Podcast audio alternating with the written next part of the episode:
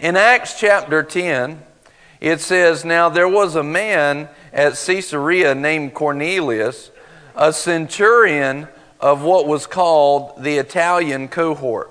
So this Cornelius, this was not a Jew. This, this was, he was not a Jew. He was a centurion, Cornelius, right? And he said, a devout man who feared God. So, in other words, if we put it in today's language, if we put it in today's language, he didn't go to church in a sense. He was not of, so to speak, God's people, but he feared God. Now, he's about to go to church, he's about to figure out what to do, but he feared God. It says, he feared God and with all his household, and he gave many alms to the Jewish people and prayed to God continually. Now, look at what he did here. He feared God, him and his household.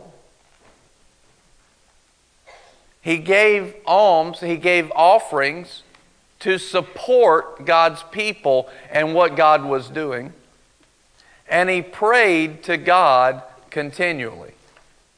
Now, about the ninth hour of the day, he clearly saw in a vision an angel of God who had just come in and said to him, Cornelius.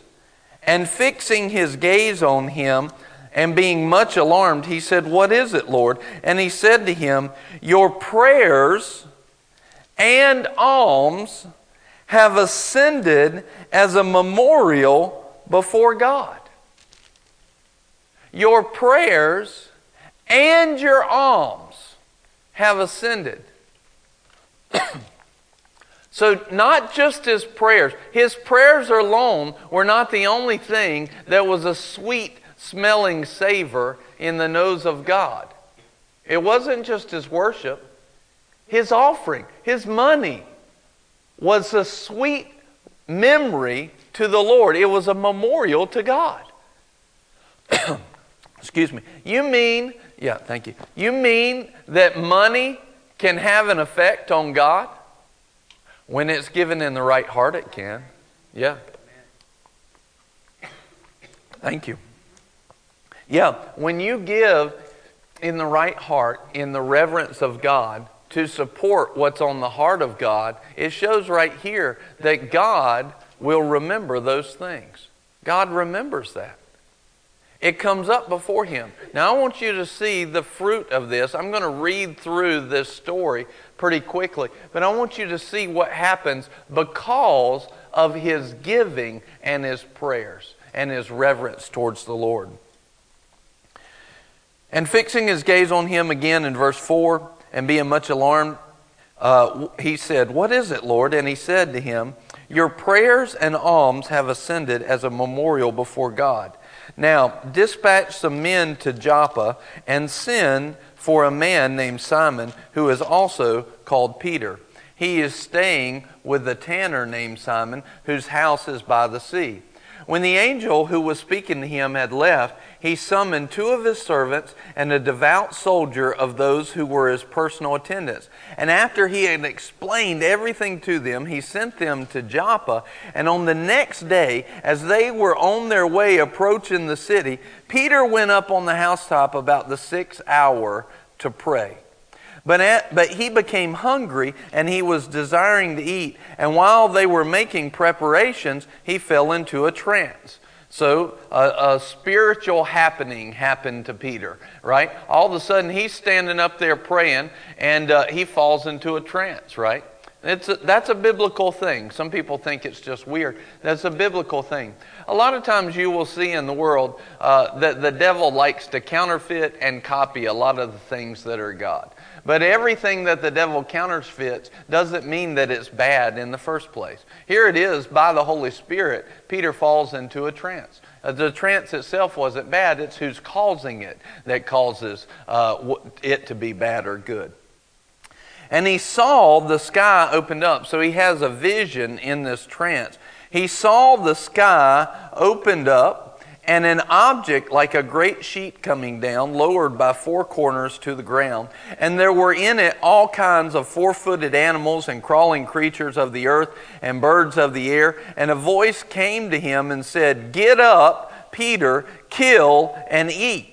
But Peter said, By no means, Lord, for I have never eaten anything unholy and unclean. Again, a voice came to him a second time What God has cleansed, no longer consider unholy. This happened three times, and immediately the object was taken up into the, to the sky.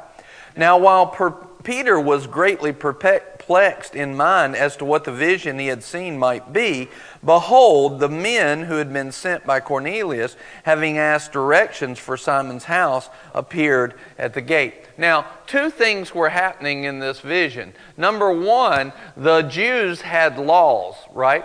And those laws now had been fulfilled by Jesus Christ. And there was a changing of some of the laws. Uh, you had different types of laws. You had ceremonial law, you had social law, uh, things like that. Well, one of the laws that had changed, obviously by the Holy Spirit, was that they could now eat things that they had called unclean for all this time, right?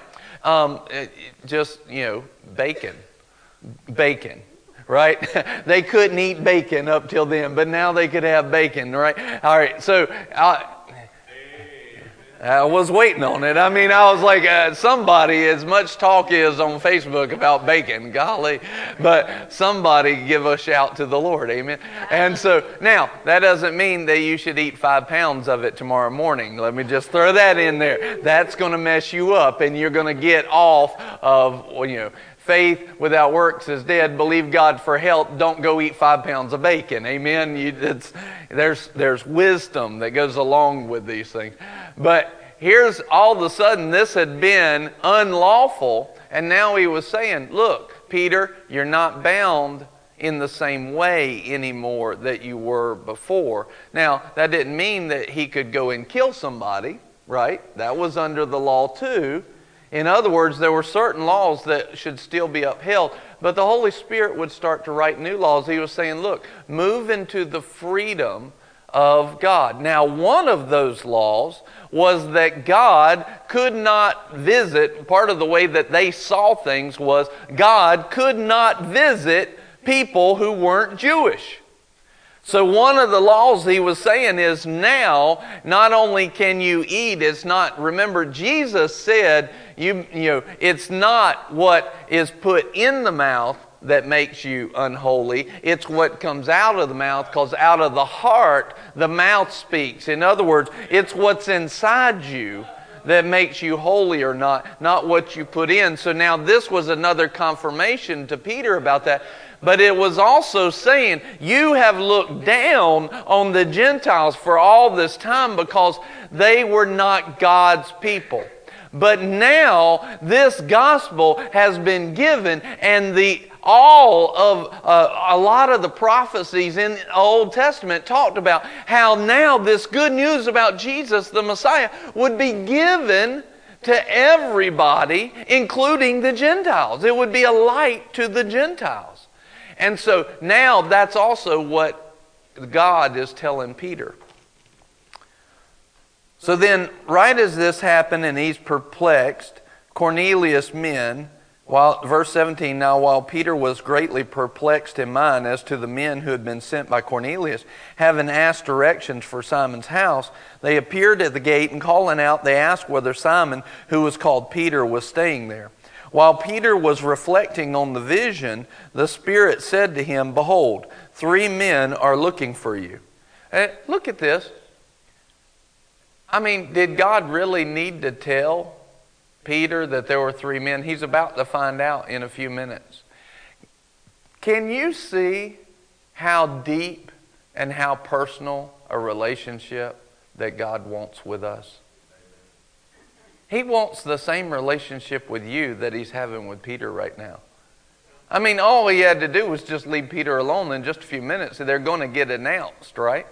But no, no, no, no. God wants to have a relationship with you. With you. God wants to have a relationship. He sent his son so that he could have that relationship with you. He's saying, look, hey, by the way, Uh, I mean, it's, it's kind of like giving Peter some inside information. It doesn't really change a whole lot of things, except he just wants to give it to Peter. Hey, by the way, there's three men looking for you down there. This is the love of God who cares about the little things in your life, right? But get up, go downstairs, and accompany them without misgivings, for I have sent them myself.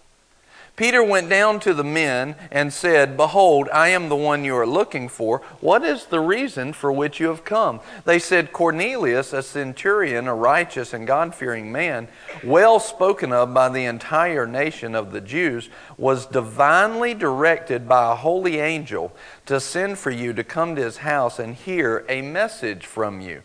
So he invited them in and gave them lodging. And on the next day, he got up and went away with them, and some of the brethren to Joppa uh, accompanied him.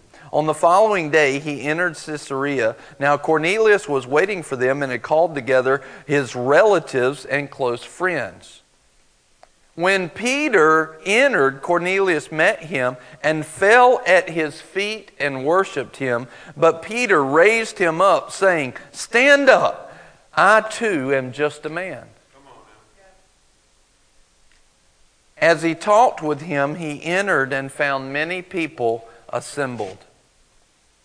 And this should give us an idea of something that we should do.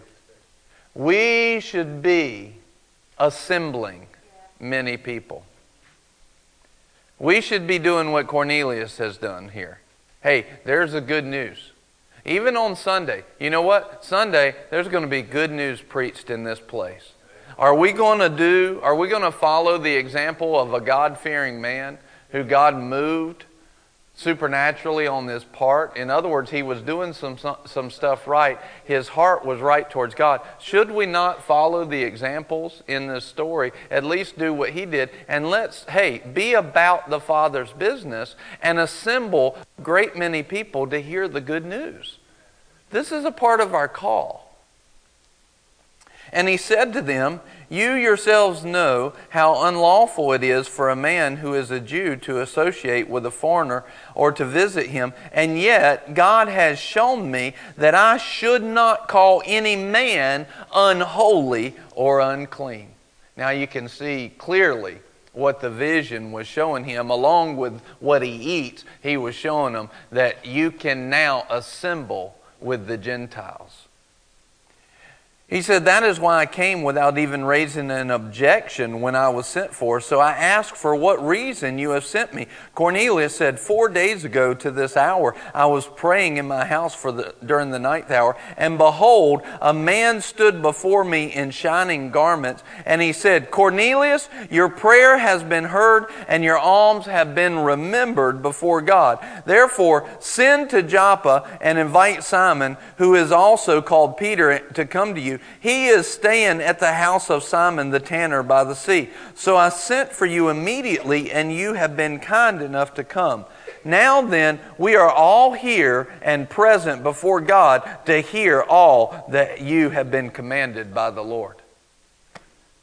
All right, now right here, notice again, here's another example of Cornelius. They were sitting there and they were, they were doing this. They, they were sitting there, here, like this.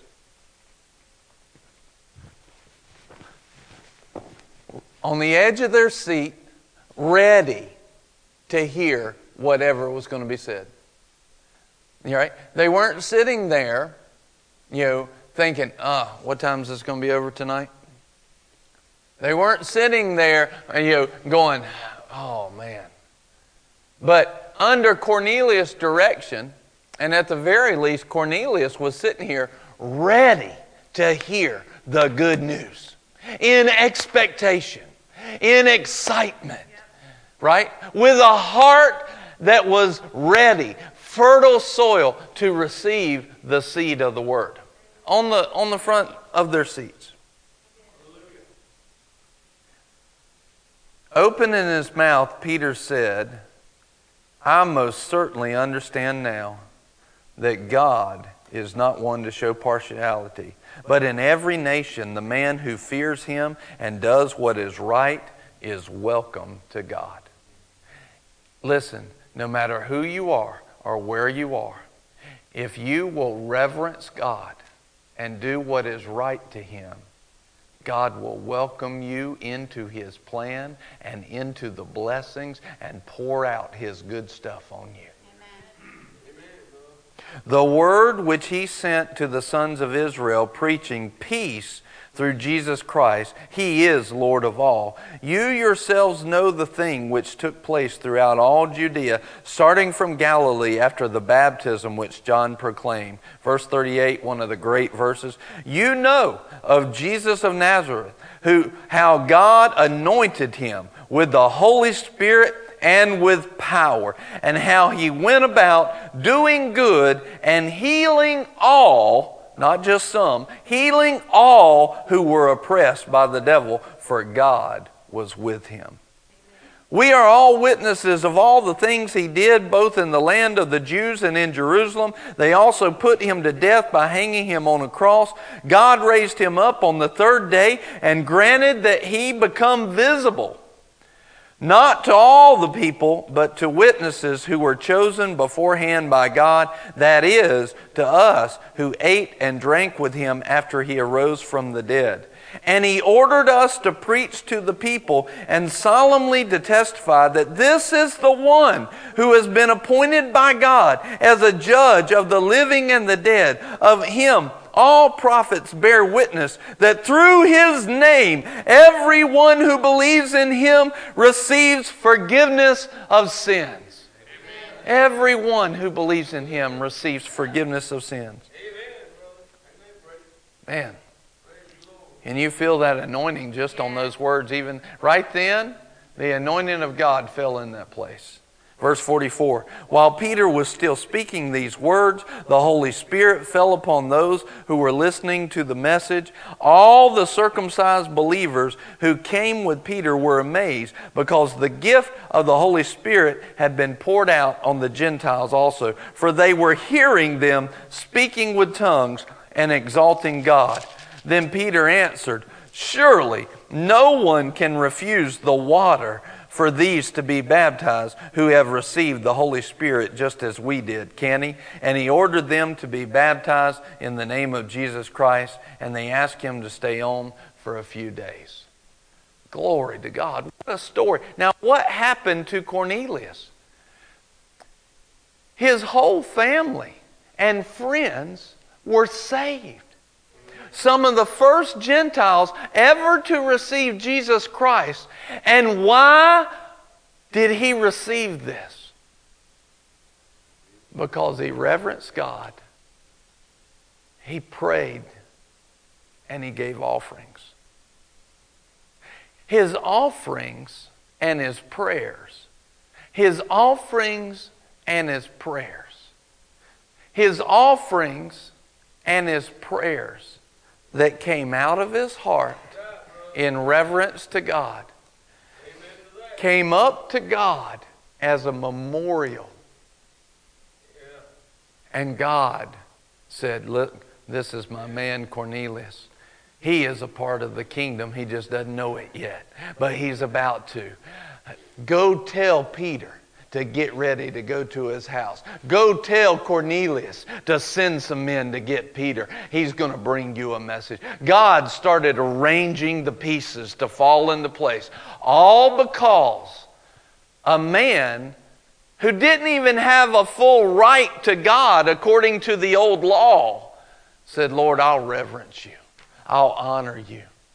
And, and look, it's a faith action. I'm going to pray to you. Why would you pray to somebody without having faith in him? Why would you give on his behalf without having faith? So all of a sudden, he said, I'm going to trust you. I'm going to believe in you. That faith moved the Lord. It brought the Lord. Look at this. This man keeps giving. This man keeps praying. He keeps having faith. He keeps having love. Do something for him. God's not a respecter of persons. He will do the same thing for you. Amen. Father, right now, we just reverence you. in our hearts. Lord, we want to give to you because you are worthy of giving to. Father, we praise you and we thank you. Thank you, Lord. Gloria poporametiri. Bro pepepe Hey yo sho sho sho sho natakarata. Dan lo kidebestene. Right now, I wanted you, most of you know this, but there's some who might not know it. Maybe you came to give, ready to give tonight, and maybe you didn't. But here's the word says that He gives seed to the sower. In other words, He gives you a seed that's ready to be planted, and once you plant it, God will multiply it and start to bring the fruit back in your life. Now, let me ask you this question. If you plant a seed of corn, what kind of fruit do you get? Corn. If you plant in the kingdom of God to build His kingdom, then the fruit is the seed that you plant. When you plant finances in the kingdom, part of the fruit that you receive back is finances. And He says He gives seed to the sower. So even if you did not come prepared to give tonight, every single one of you should have an envelope. We have given that envelope to you. Right now, you can take that envelope, you can, you know, draw graffiti on it, you can throw it in trash, you can leave it in your Bible, or you can take that envelope and say, you know what, I bet they can use it again. And you can plant it in the kingdom of God right now. So everybody here has seed to give, and you can kickstart your finances. You can kick them off this year. And what's going to happen? It's going that seed is going to turn into fruit. And you're going to be blessed because you chose just like Cornelius to reverence God, to honor him to pray and to give to Him. God's not a respecter of persons. And so, right now, just stand to your feet and let's hold up your offering. Father, right now, Lord, we reverence you. We reverence you. We honor you. We praise you, Lord. We give you the glory and the honor. We praise you. In Jesus' name, we praise you. And Lord, we give out of the love of our heart for you. Thank you, Father, for your great things. Thank you for what you're going to do in our lives. Thank you for what you're done. Thank you for what you're up to now. Lord, this is a part of us worshiping you right now. And Lord, we give it in all cheerfulness. We praise you. We love you and we honor you. In Jesus' name, amen. Amen. You can bring your offering up and throw it in the baskets. And Father, right now, while everybody is bringing their offering, in the name of Jesus, we receive it on their behalf. We receive it on their behalf to build your kingdom to advance the gospel. And now, Lord, may it be multiplied, pressed down, shaken together, running over back into their life. In Jesus' name. In Jesus' name. Amen. Amen.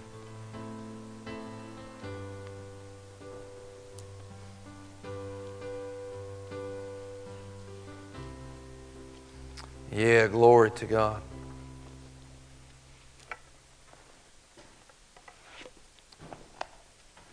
Thank you, Father, for your goodness and your mercy. Thank you, Lord. Let's turn, you can be seated, and let's turn to Ephesians 5 25. We're going to read 5 25 through 27. All week we've been talking about a wise plan how we can walk in a wise plan and how God walks in a wise plan. Last night we moved into His plan. We dropped our old plan and we moved into His plan. And I want to give you right now that what we're going to talk about tonight, The glory of the Lord is a part of His plan for you. The glory of the Lord is a part of His plan for you. The glory. Tonight, before we get done, I'm going to have an opportunity. We'll be led, uh, but I'm going to give an opportunity, and we're going to pray for everybody in here that wants to be prayed for, right? Anybody, if you have any need whatsoever, any desire whatsoever, we're going to pray for you. We're going to release that glory in your life. I want to I want to tell you, some of you know this already and some of you may not. But now, you know, on tomorrow marks 40 days that this church has been praying and fasting for anybody that may show up here during this time. Anybody that may show up on Sundays or that may have come on Kickstart, whether you're a part of this church or not, whoever walked in these doors and whoever will be here for the rest of this year, we prayed and fasted for you. Why? Because we love you in the love of God. We've been praying that your year would be the best year ever that you've ever had. And this would be just the beginning, the best year yet. It'll just grow from here. That this service, these services this week, would kickstart your year into godliness. And so we've been, we've been giving up food. Why? So that we can knock off the chains off of ourselves, walk in freedom. We've been praying and lifting you up. Every weekday for the last 40 days, we've met here at noon. Every Monday through Friday, we've met here at noon to lift you up, to declare the goodness of God, and so that this year would be your best year yet. Now, the reason why I'm telling you that is to tell you this that that was a preparation time leading up to this week and the lord gave us instructions that as soon as we had the end the last week of that 40 days of prayer and fasting as soon as we had that that kickstart would be during that week.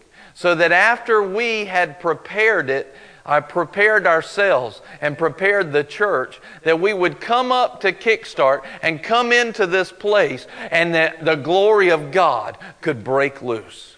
And so you should be in some high expectation that tonight that glory is going to be released inside of you. Yeah. Amen? Amen? I mean, the glory of God is going to break forth in your life. No matter if this is your first night here, or if you've been here every night, or if you've been here to every service, the glory of God is going to break forth in your life. You should be in expectation because it's going to be good. I mean, it's going to be good. Amen. Amen. It's going to be good.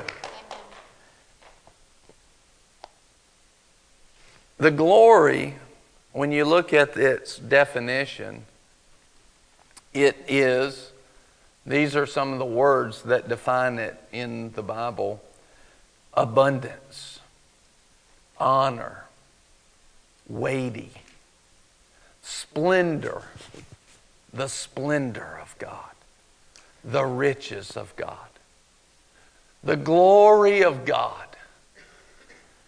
It's God in abundance. It's, it's the honor itself of God, the weightiness of God, the heaviness, that good heavy of God, the splendor and the riches of God. In other words, this is the glory is this overflow of God Himself. It's His presence, it's His essence. And this is not a light thing, this is not a little thing, this is a weighty thing. You remember uh, today we use money uh, to basically uh, weigh out how much something is worth, but it wasn't always that way. You know, people would take silver and gold and then they'd put it on uh, a scale and they'd weigh things and say, well, this is worth this much silver or this much gold. And weight was how they valued things. Weight The glory of God is a weighty thing. Many times in the Old Testament, it would talk about honoring somebody. It literally, literally meant that you would weigh them down with valuable things, that you would weigh them down. It says, it says that uh, the queen of Sheba came up to Solomon and she, uh, she honored him. How did she honor him? She brought a caravan of an offering to Solomon. She weighed him down with things. That's how she honored. The glory of God manifesting in our lives is a part of the weightiness and the honor of God that He pours out on mankind. It's not something that's cheap, it's not something that's just dished out everywhere. He wants to give it everywhere to all men but men play a part. Mankind plays a part in that. Because the Lord also said this in 2 Samuel or 1 Samuel 2.30. It said this, he, God said, and once he said it, then this is stuck. Those who honor me, I will honor.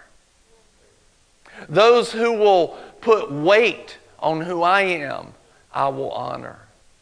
In other words, if we don't honor God, if we don't seek after Him, if we don't pray and fast and go after Him, and we put on holiness and righteousness and walk in His ways and reverence Him like Cornelius did, then you're not, you're going to be, it says, those who dishonor, they will be lightly esteemed, or those who despise God, they will be lightly esteemed. So you got some people walking through life going, oh, God loves me so much, He'll just give me whatever I want. Yeah, He wants to, but you can't walk in it. You will have a low harvest of the manifestation of God, a low harvest, because you're dishonoring Him.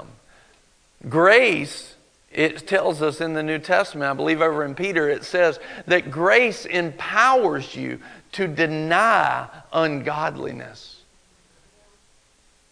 But when we go after him, because we love him, we go after him and, and we honor him. We make him valuable in our life. We reverence him. We esteem him. All of a sudden, what are we doing? We are honoring him. This is exactly what Cornelius did, was it not? He honored God, even though he was not one of the chosen people at that time. He honored God. Listen, this is, this is the promise.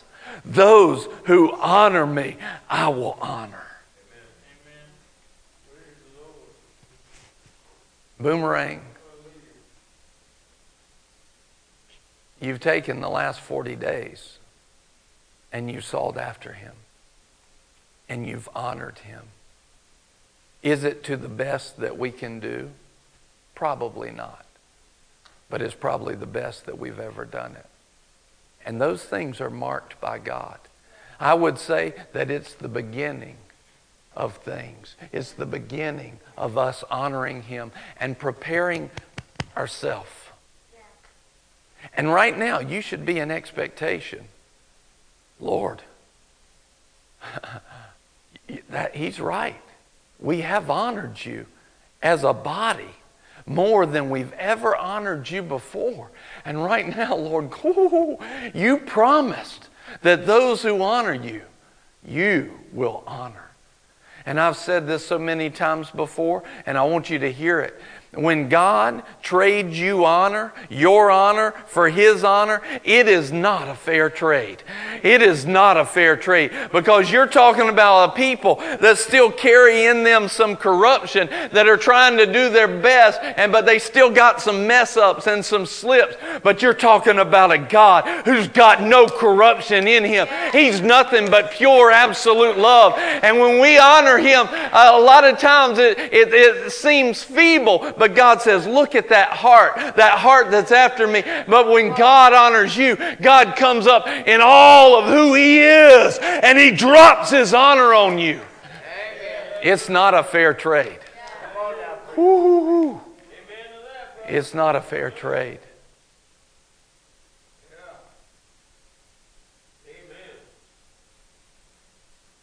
I believe with all my heart that the honor of God started to be poured out this week. I believe that we're going to see it later on tonight, even more. And it's just going to continue to rise starting right now. Your life can be honored by God simply by being here because there have been people praying for you. Your life can change. And all of a sudden, when God decides to bless your life, oh man, Ain't no, ain't no X getting in the way of that. There ain't no, ain't no enemy getting in the way of God's honor. There's no problem that's going to be so big that God can't handle it. There's no sickness that can stand. There's no lack that can stay when God decides to honor you. And so I'm saying, no matter where you're coming from or where you're at, right now, everything can change. Just make your heart a heart of reverence. Lord, I need your help. I want your help. I reverence you and I honor you right now. Just right now, let's just bow our heads. Father, you are good and your mercy endures forever. Father, we honor you and we praise you. Helo namoyo kobase, kondo bokose ferepetene, anse otene kodapayo, lotene aprepene. Lord, we honor you. We honor you. We honor you. We honor you, Lord. We honor you. Thank you, Father. Thank you, Father. Thank you, Lord. We honor you. We honor you. Let's just wait on them here for a second. If you need to close your eyes to help you keep focus, just focus on Him.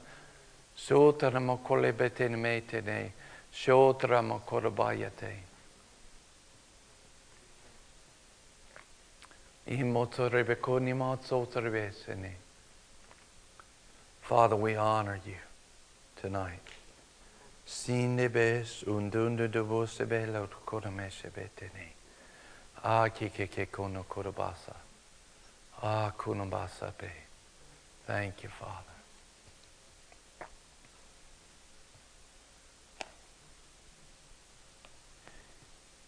In Ephesians 5:27 it says this Husbands, love your wives just as Christ also loved the church and gave himself up for her.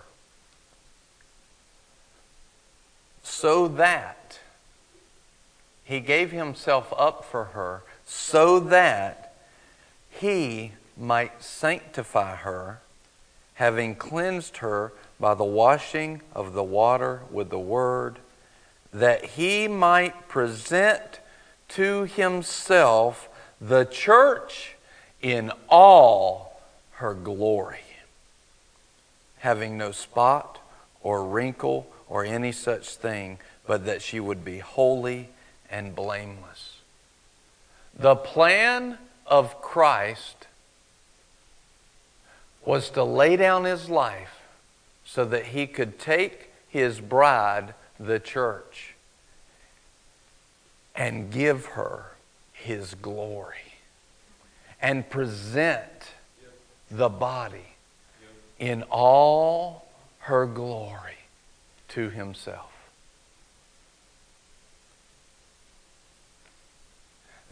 This should be the same heart that we should have towards one another in our family, I should have the same heart for my wife. She should have that same heart towards me.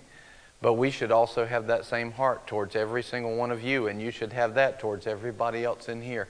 Lord, let me give myself so that the body might be raised up, risen up into, raised up, glory to God, in all the glory of Christ. In all the glory. See, Jesus wanted to get his glory on us. What is His glory?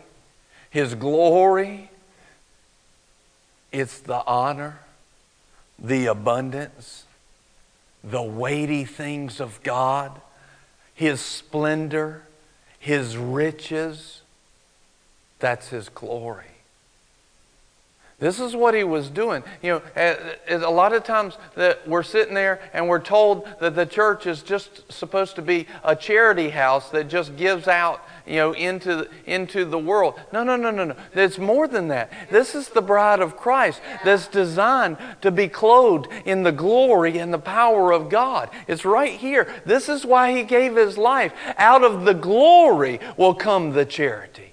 No other way.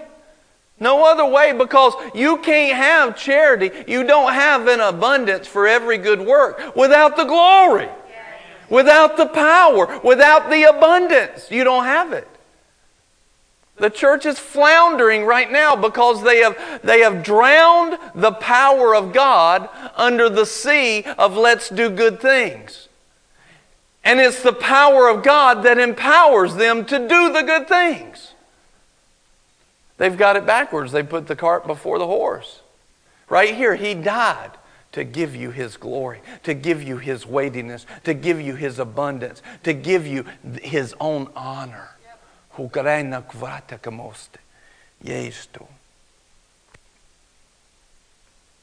In the word in Exodus 24, 16, and 17. And just look, look at the scriptures up here for tonight. Just look at them on the board because I want to go through these quick because I want to get to praying and, and, uh, and the glory is going to fall. The glory is a consuming fire.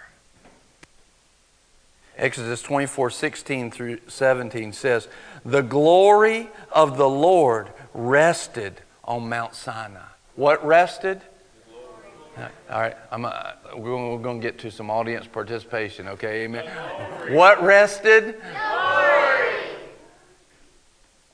And the cloud covered it for six days. And on the seventh day, he called to Moses from the midst of the cloud. And to the eyes of the sons of Israel, the appearance of the glory, the appearance of what? The glory, the glory was like a consuming fire on the mountaintop. It was a consuming fire. It looked like the mountain was being eaten up in the fire of God. That's what it looked like to their eyes. He is a consuming fire.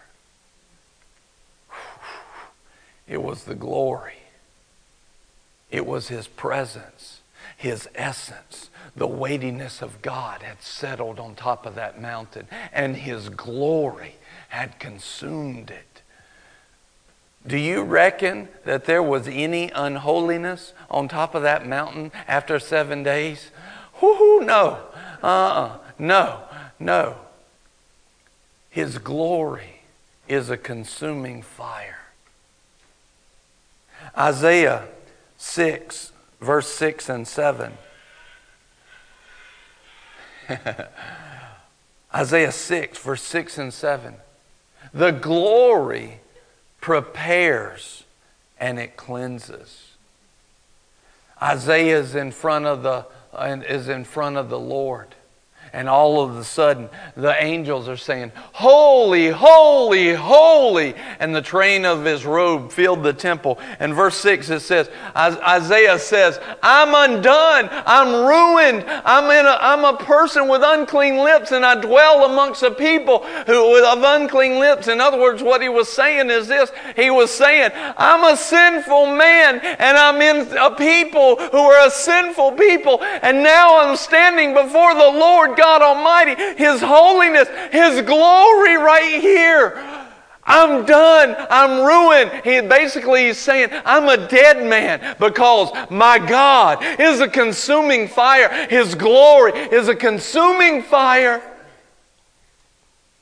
It is not something, His glory is not something to be played with, but to be reverenced and to be honored. And the humility of Isaiah saved him in that moment. The humility, the humility of Isaiah saved him in that moment. The humility of Isaiah saved him in that moment when the glory came down because he said, Lord, who am I? I'm done.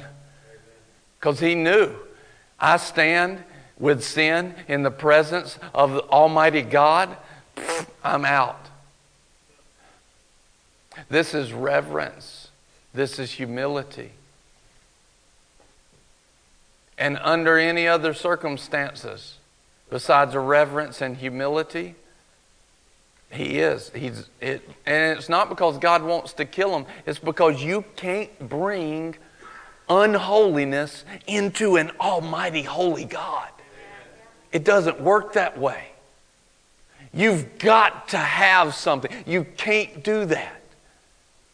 It's not that God doesn't want you to be there, but He wants you to reverence Him so you can. He wants you to humble yourself so you can. So then all of a sudden, He comes in, and this humility, and the angel comes right here. Then one of the seraphim flew to me with a burning coal, the consuming fire of God in his hand, which he had taken from the altar with tongs. He touched my mouth with it and said, Behold, this has touched your lips, and your iniquity is taken away, and your sin is forgiven. The humility, the Lord, I, I repent. I am undone. I'm a man. I, I, I reverence you. I humble myself. Oh, Lord. See, now I want you to compare this to how we walk into church. How is the Lord going to show up here in His glory when we walk into church full of pride? When we walk into church full of worldliness? How does this compare? Here's Isaiah I'm undone. I'm a dead man. I'm a dead man. Lord. It's this attitude that all of a sudden the angel of the Lord can come and the glory of God prepares him to talk to the Lord. It cleanses him from sin.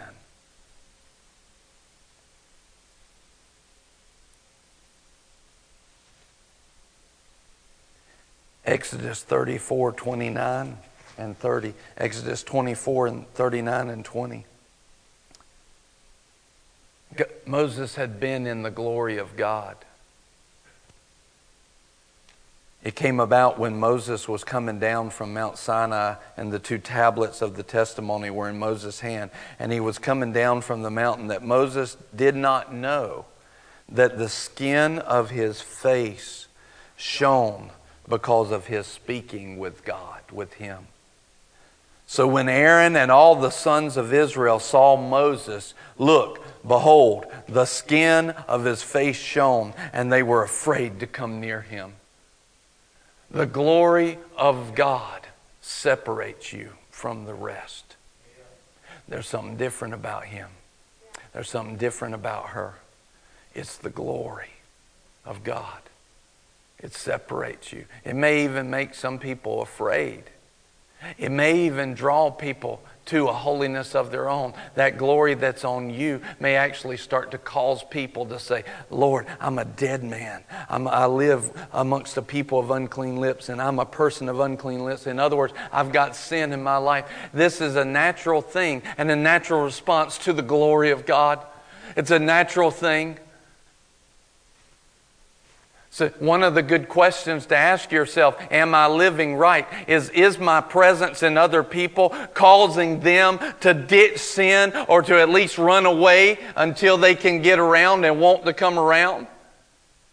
It doesn't mean we're called to run people off, but it does mean that the glory will separate you. But if, if you are causing others to sin, that's the anti glory. That's the anti Christ spirit that says, oh, yeah, you can do that, leading people to, to go sin more. Jesus said it'd be better for you that a millstone be hung, hung around your neck than to deceive and lead into that. The glory of God will cause a separation. He will set you apart. The glory on you will start to cause a difference in the lives of people. Honestly, and it should be evident in us something's different about them. Something's different about her. Something's different about him. And it's the glory.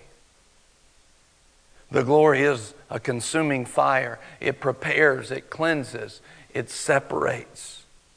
Isaiah 58 8. And it's funny because Isaiah 58 8 is talking about fasting. The whole chapter is basically talking about fasting. And what is fasting but a preparation? It's where I say, Lord, I recognize that I'm not walking with you. I need to walk with you. I've got stuff on me that's weighing me down. Let me fast and pray to break every yoke. Let me fast and pray to break every yoke.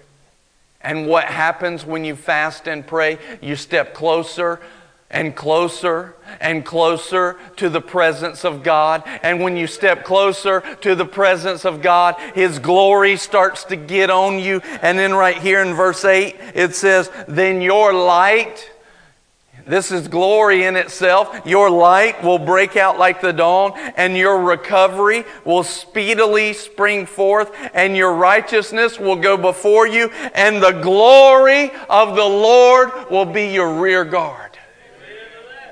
The glory will protect you and preserve you.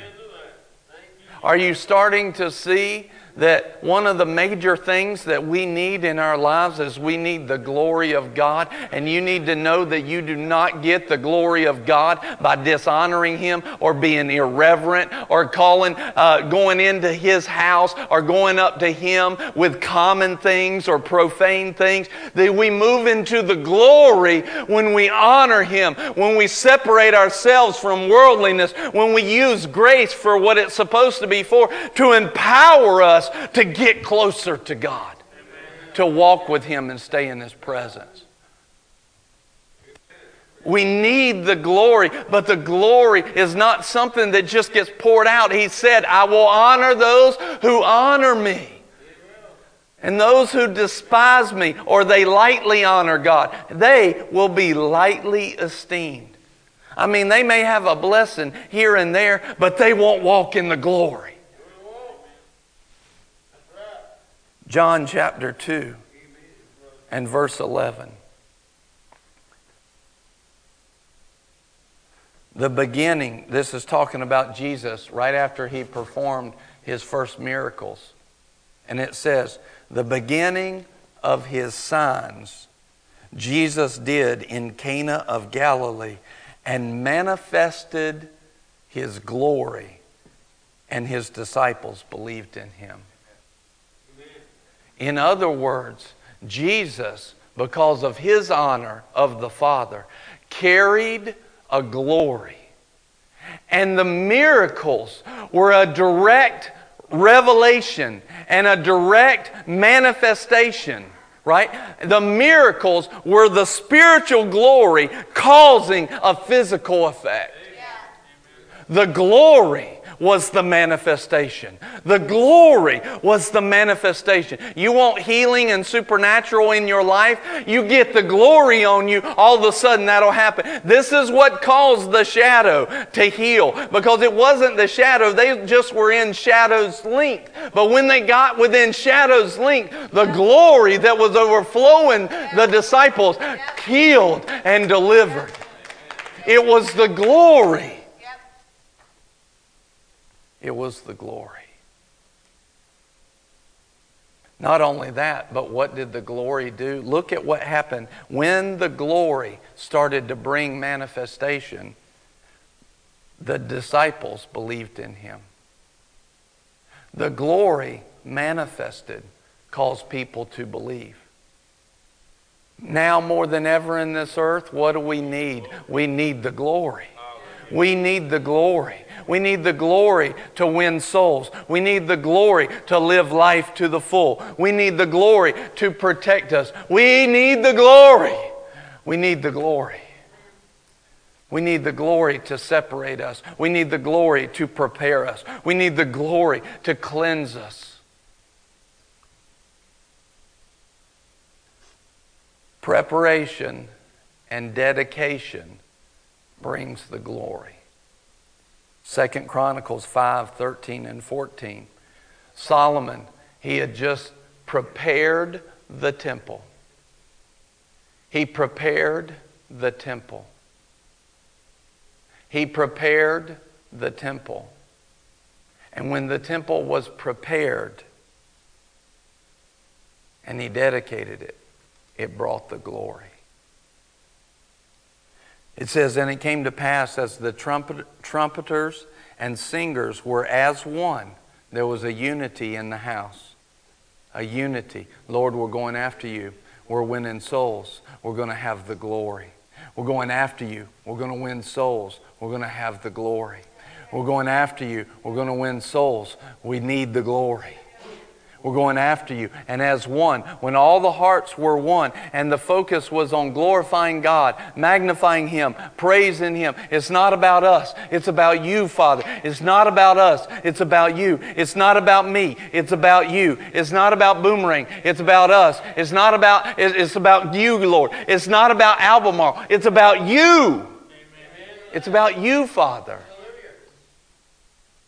They were as one to make one sound to be heard in praising and thanking the Lord. When they lifted up their voice with the trumpets and cymbals and instruments of music and praised the Lord, saying, For he is good and his mercy endureth forever.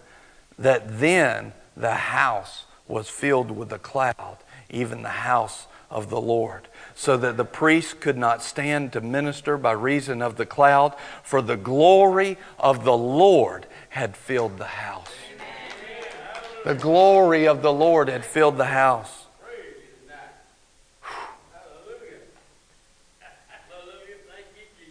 They, they became one. Lord, this is about you. Is this is Kickstart Week. This is not just about us. This really is about you. It's about us putting you first, Father. It's about us putting you first. For you are Lord. You are good, and your mercy endures forever. You are good, and your mercy endures forever. For you are good, and your mercy endures forever. For you are good, and your mercy endures forever.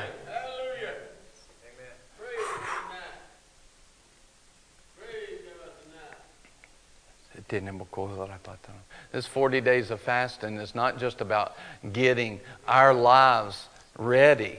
Our lives will get ready when we put His things first. It's about getting ourselves into and around God and getting close to His presence and close to His glory. And then that glory can then start to rub off on other people. Yes, there's manifestations of it. Yes, we will be beneficiaries of that manifestation. Your business will go up. Your health will increase. You will have your best year yet. This is how we're kicking it off. We're putting God first. This is how to kickstart it right, is to put Him first, is to put Him first in everything. Seek first the kingdom of God and his righteousness, and all these things will be added to you. In the same action, Second Chronicles, a couple of chapters later, in verse uh, chapter seven, verse one. Now, when Solomon had made an end of praying. So, what happened was the glory of God, they put God first. They become as one. All of a sudden, they pray. The, the glory fills the house. The priests get knocked out. Boom, boom, boom. There's, the glory is so strong, right? Not even the priests can minister, they can't even stand up. This is, this is, this is before Jesus. Where is this glory today? I'm telling you, it's in the place where the people honor God. That's where this glory's at. And God is waiting for a people to prepare themselves to let it go. I want to release my glory. Where are the people who will go after my heart so that I can release the glory? I want to adorn my body with glory, Jesus says. I want to adorn my bride with my glory. It's what I died for. Where are the people that will allow themselves to be washed by the water of the Word and be prepared and cleansed for the glory? After the glory fills the house, Solomon starts to pray prayers of dedication. And he's praying and he's praying and he prays for like a chapter, maybe a chapter and a half. He must have been a preacher.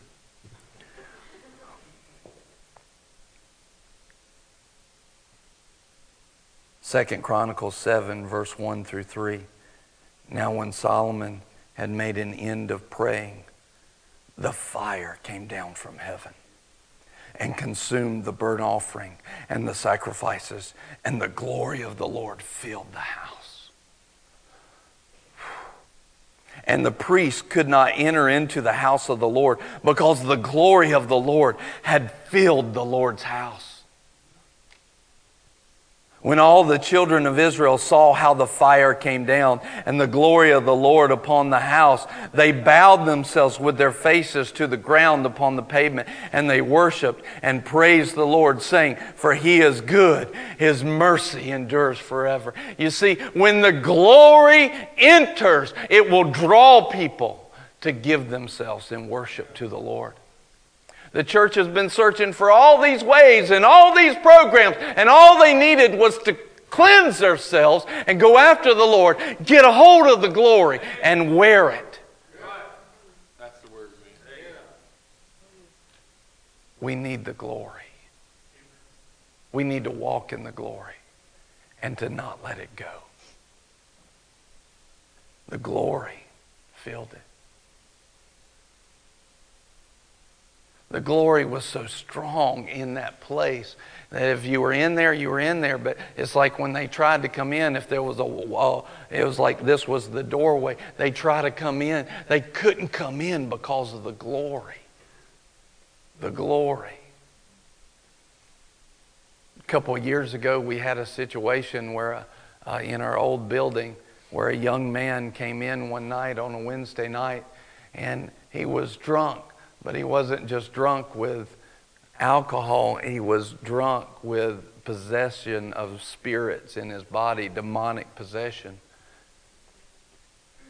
And he came up and, and we started praying and, and just casting out those devils, and the devils came out of him, and he got free right there in front of our eyes.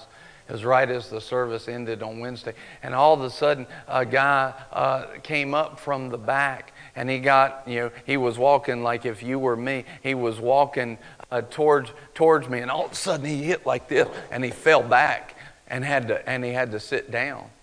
Because in that moment, the glory, that, that where I was praying, the glory was overflowing, and he couldn't even come into that place. This is what it was like with those priests. This is the kind of glory that we need to be carrying. Now, who would have known just in that Wednesday night service that the glory of God would show up like that? See, you never know. It's just, it happens when we honor Him and we are a prepared and cleansed people. There's a whole lot of people that didn't come that night. There was a whole lot of people that weren't there that night, and the glory showed up in a way, so much stuff, that it staggered a full grown man and made him sit down.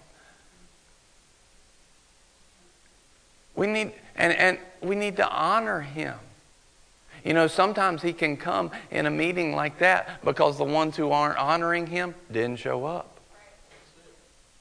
But if you will honor him and esteem him, you can become a partaker of his glory. And that glory can protect you and manifest in your life. It'll keep you cleansed, keep you out of trouble. It will save your family. It will keep them from harm. It will guard and protect them. It will cause them to become some of the greatest in the kingdom of God in your family because you wore the glory. Because you can, because he wants to adorn you with it. Solomon prepared the house. He built the house. He got it ready for God. He honored God. Man, they put money into that house. They put some. Listen, the Romans overturned every stone because of all the gold that was in that house. Can you imagine if we had newspapers back then? Look at how much money they put into the temple of God. Oh my goodness. That Romans left no stone unturned because they were looking for gold in between the cracks of the stone. It was everywhere. It was everywhere in that temple. They, listen, what was Solomon doing? He was honoring God with this substance. I want this place to be a house where God can stand. I want it to be weighty. I want it to honor. He prepared and built the house. You're the temple of God. You're the temple. And then he dedicated the house. He dedicated the house. Lord, I, I, I, receive your righteousness and your grace, and I will prepare the house by walking in your holiness, and the glory will fall. And Lord, I give you myself. I dedicate now as walking as a righteous man of Christ, a righteous woman of Christ. I now dedicate myself and my life to you, Lord. Now I have prepared the house, I have dedicated the house, and now the fire of God falls in your life. You want the glory and the fire? Prepare and dedicate the house. You're the house of God. You're the temple of the Holy Spirit. Why is the fire not in your life? Why is the glory not in your life? Because you haven't prepared. We haven't prepared. We haven't dedicated. We've talked about it. We, we've, we've had good intention, but we haven't followed through.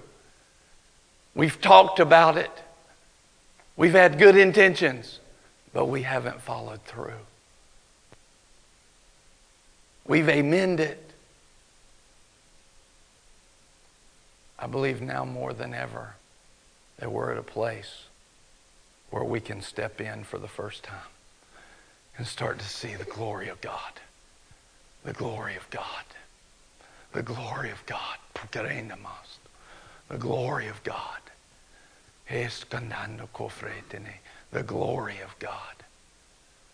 The glory. Stand up, David.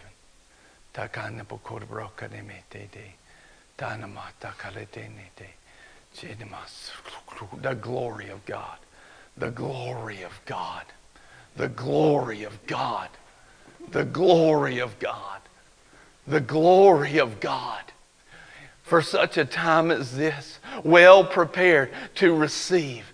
Now, purpose to build and dedicate the temple in the glory of God. Yeah, glory of God.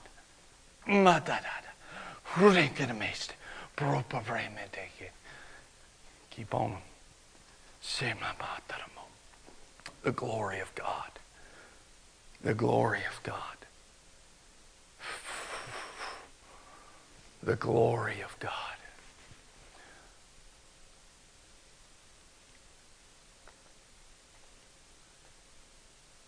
Lord, we've sought for 40 days. Right now, just pause right here. Father, we've sought now for 40 days to prepare this house. To prepare this house. The house of Boomerang the house of ourselves individually. We've sought to prepare it. And we've prepared it.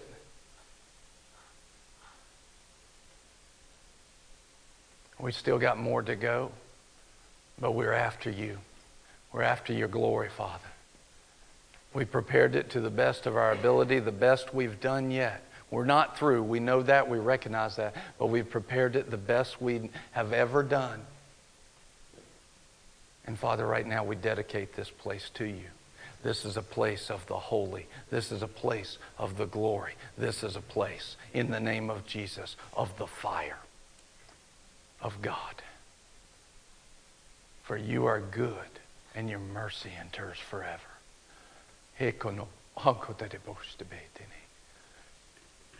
And Lord, we will keep it prepared, and we will keep it holy and we will keep it dedicated for your glory, for your glory, for your glory.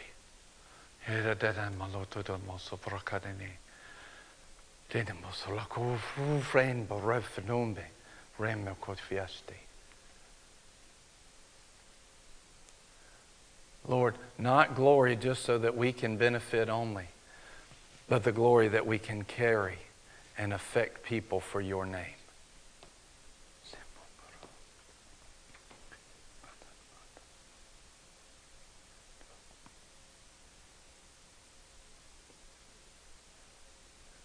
Thank you, Father.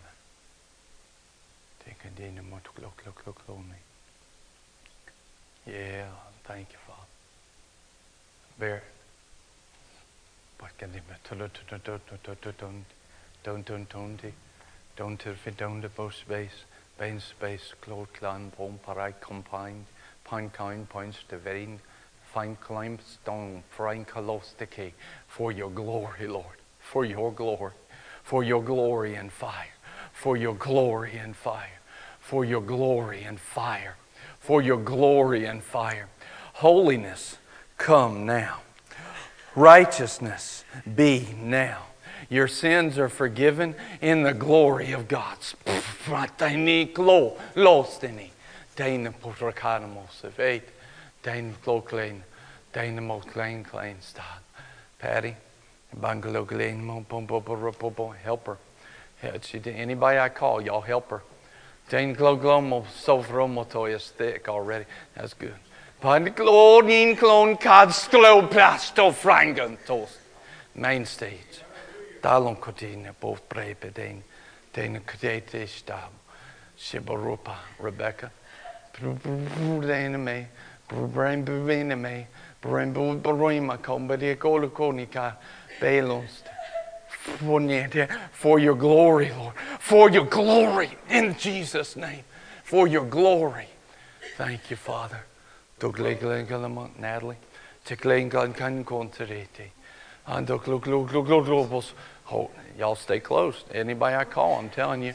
Suonen ti scruri me tori miste. Brahma tarabon. Semlo kodi betene. Bains glodo. Solonna ton kemer stofra. Pomera komatara batara. Tina Kristina. Sopopo panime kom. Andi konime. Dana massa örja toro. Alo inte komatara bose. Yeah, for your glory, Lord. For your glory, Lord. For your glory. Out of her belly will flow rivers of living water in the name of Jesus. Put your hands on your tummy.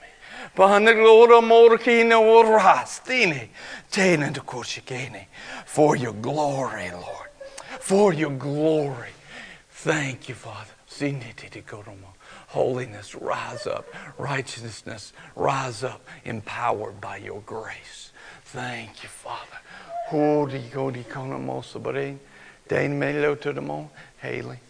Haley. Singolamo loni, donomo the blanco todo dome, andre umbayosi. The blessing of God, the blessing of God, the blessing of God for your glory, Lord. Thank you, Father. King go coronom, mandeledo bele, luna de diate, Yeah, thank you, Father. Manik vrevata fast glone, for your glory, Lord. For your glory, Lord. See the gruta de dodoma. Ramanta Nicole. No to balarum don brum brum bene brum brum brum bene bum brain tin go de me tenemos bot club for dos brots club bon se bene ma coramo banji ti ti ti ti ni te kelle tuna da o tiene monti on de mel son blano bon blano te base by the bondi glow boni clone con con con con niente dana masai Vensek lokuchu tu tu tu tu tu tu tu ne shemo debra samopa samopa. You can receive as long as you want. Sebo terama. Teti klombo bomba ombebre blainsturum for your glory, Lord. For your glory. Hands on your stomach. Lord, for your glory, Lord. Father, soccer with your glory. In the name of Jesus, Patsurmo bold for your glory, sekene, eh, panchiklo kanamete, sorry momadindo, padoromatara, chene tekedesto, hamro patarime, andoro romanti di me, andoro romaservatara matarama, bene me chebe, Miss Brooklyn, Mom can come if you want to, Mom, or you're, you're welcome to or not to. Bito konomosebe. Temo kodobosebe teme. Here. Now, Lord, for your glory, in the name of Jesus, Father, pure and innocent, from this day forward, Lord, protect her with your glory in the name of Jesus. Protect her with your glory in Jesus' name. Protect her with your glory in Jesus' name. Thank you, Father. Protect her with your glory. Thank you, Father. Thank you, Father. Uni hechedete botalamo, botelenenamo tere, e. Anjo torfatarum, tenka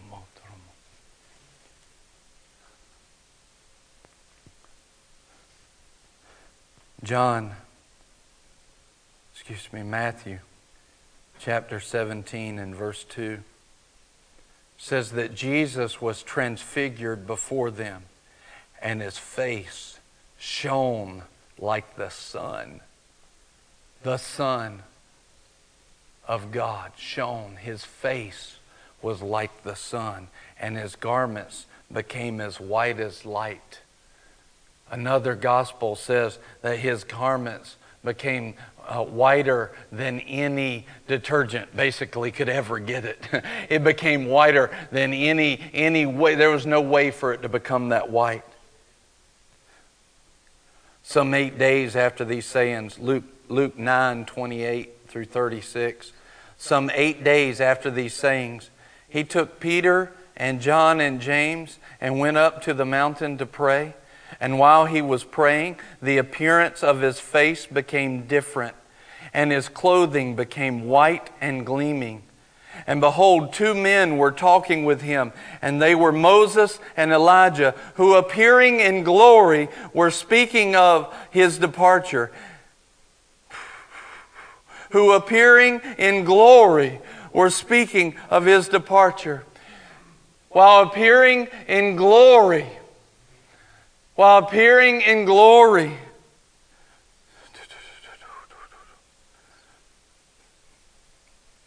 They were speaking of his departure, which he was about to accomplish at Jerusalem.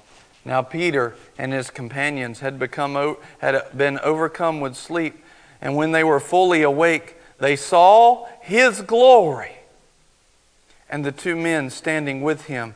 And as these were leaving, him, Peter said to Jesus, Master, it's good for us to be here. Let us make three tabernacles one for you, one for Moses, one for Elijah, not realizing what he was saying.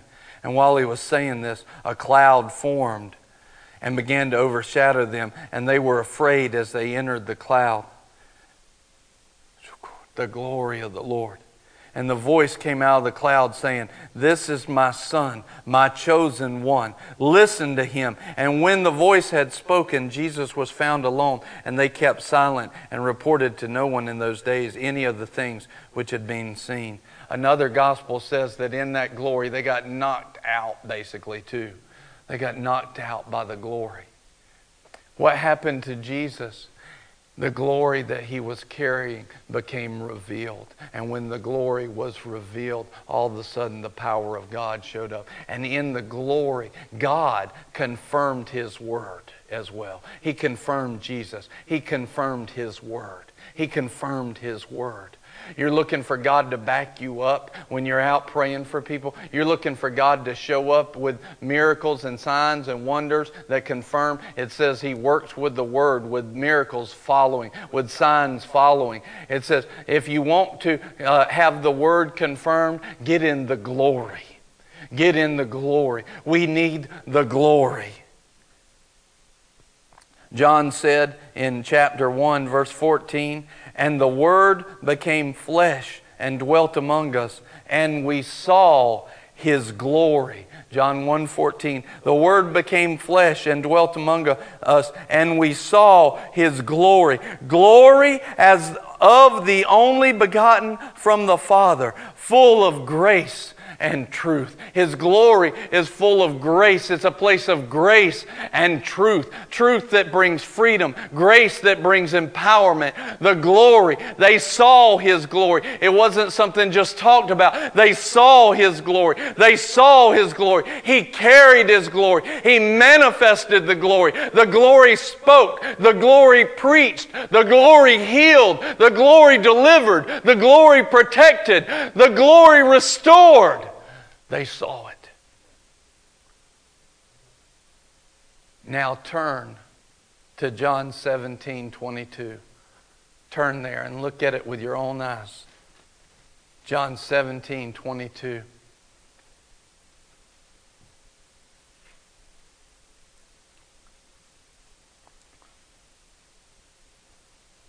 John 17 22. Jesus speaking praying about every person that would believe on him. The glory which you have given me, I have given to them. That they may be one just as we are one. I don't care who you are, where you came from, where you're listening from, how you got here who your parents were, how rough the life has been, or how good. Anyone who puts faith in Jesus Christ can carry the same glory. Because Jesus has dispatched it to every believer. The glory that he carried, he said, I have given them. Right now, as you humble your heart like Isaiah did, and you say, Lord, I need you. I can't live without you. I humble myself and I honor you. Right at that moment, you can become a believer. Jesus can become your Lord, and He will give to you His same glory. If you are a believer now, He will give to you His same glory. He will give to you His same glory. In Ephesians, Paul prayed, I pray that you will start to understand your inheritance which are in Ephesians 1:18 the riches of the glory. The riches of the glory the riches. I pray that you will understand your inheritance, which are the riches of the glory of His inheritance in the saints. You have an inheritance of glory. The same glory that I have, I have given to you. I have given to every believer. You can be a believer, and if you are a believer, you have a right to the glory because you are an inheritor of that glory.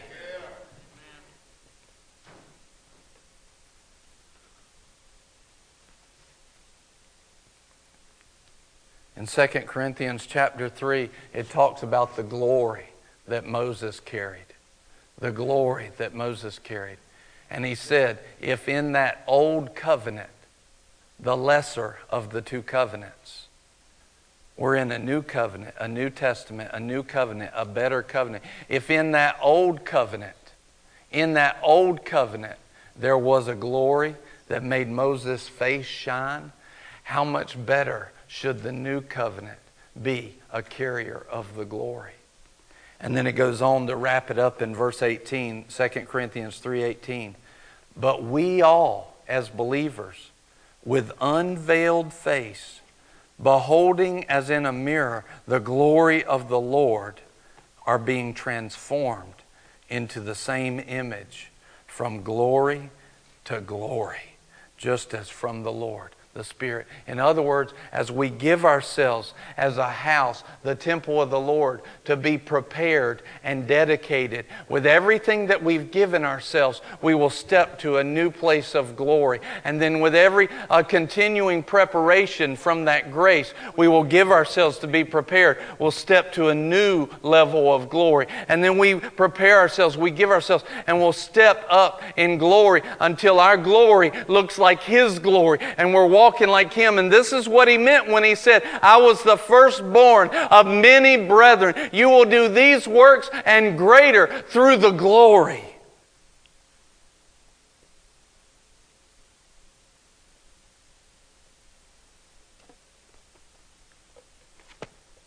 Sit in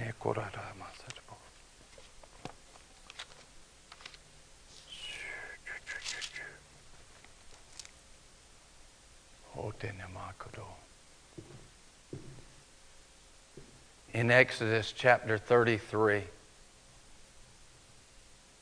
verse 11. It says, Thus the Lord used to speak to Moses face to face, just as a man speaks to his friend. Then, verse 12, it says, Then Moses said to the Lord, See, you say to me, Bring up this people, but you yourself have not let me know whom you will send with me. Moreover, you have said, I have known you by name, and you have also found favor in my sight. So the Lord was saying to Moses that, Look, Moses, you're pleasing to me. Uh, you found favor in my sight. He's talking to Moses. This is beautiful. This is a relationship that all men are supposed to walk in. Here's Moses doing this even without Jesus yet. This is something every man, especially believers, should be doing is talking with the Father and having an intimate relationship with God. And then right here, he says, Look, Father, you've said that I've found favor in your sight. And verse 13, he says, Now therefore, I pray you. He said, This is Moses talking to God. Now I'm praying, God. I pray, if I have found favor in your sight, let me know your ways that I may know you, so that I may find favor in your sight. Consider too that this nation is your people. In other words, he said, Look, Lord, Lord, if I found favor in your sight, show me your ways, Lord. Show me who you are. Show me your ways. Show me your paths. Show me these things so I can walk in them. Show me, in other words, let me interact with you if I've found favor. Let me take part with you, Father.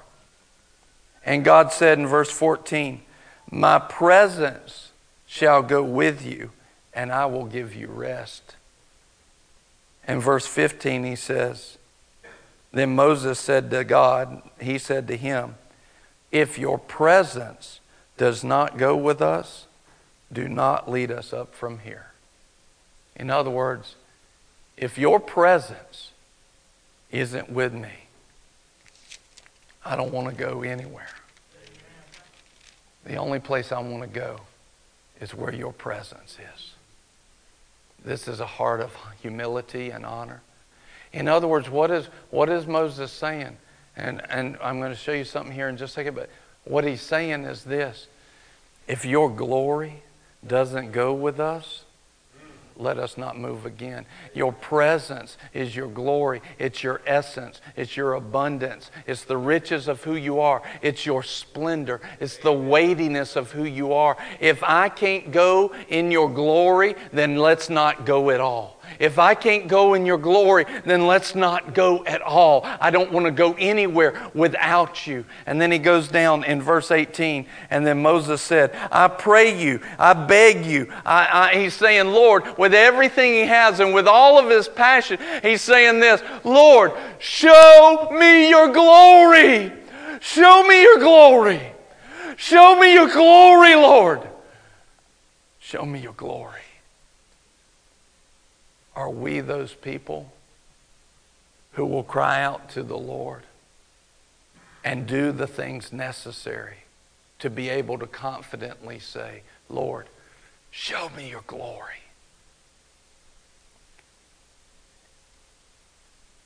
And the Lord says, I'll show you my glory. He goes on to say, I'll stand you on the rock. I'll stand you on the rock we know that Jesus is the rock. And the Lord placed him on the rock. He placed him in the cleft of the rock, and he allowed a taste of his glory. But now, on the rock, on Jesus, we have the fullness of His glory that's available to be walked in. But it takes a people who have prepared their heart, who have prepared the temple of God, who have prepared themselves and, and dedicated themselves, who've walked in holiness and consecration. The kind of people that will say, I'll fast and pray simply because you are God. Uh, the kind of people that will say, We will do this for you, Lord. It's not just for us. Lord, we'll go after you. Are we a church that will say, Show us your glory? And we can say it with conviction. We can say it with all of our heart and all of our passion that Boomerang is a place that we will go after him with everything. We will let every offense go. We will forgive. We will love. But we will go after him for his glory. Are we that place? And right now, no matter who you are or where you've come from, God is not a respecter of people. The same way that he would show Moses his glory, he'll make a way for you to receive it as well. And whether your life has been hard or easy, you can receive the glory of God.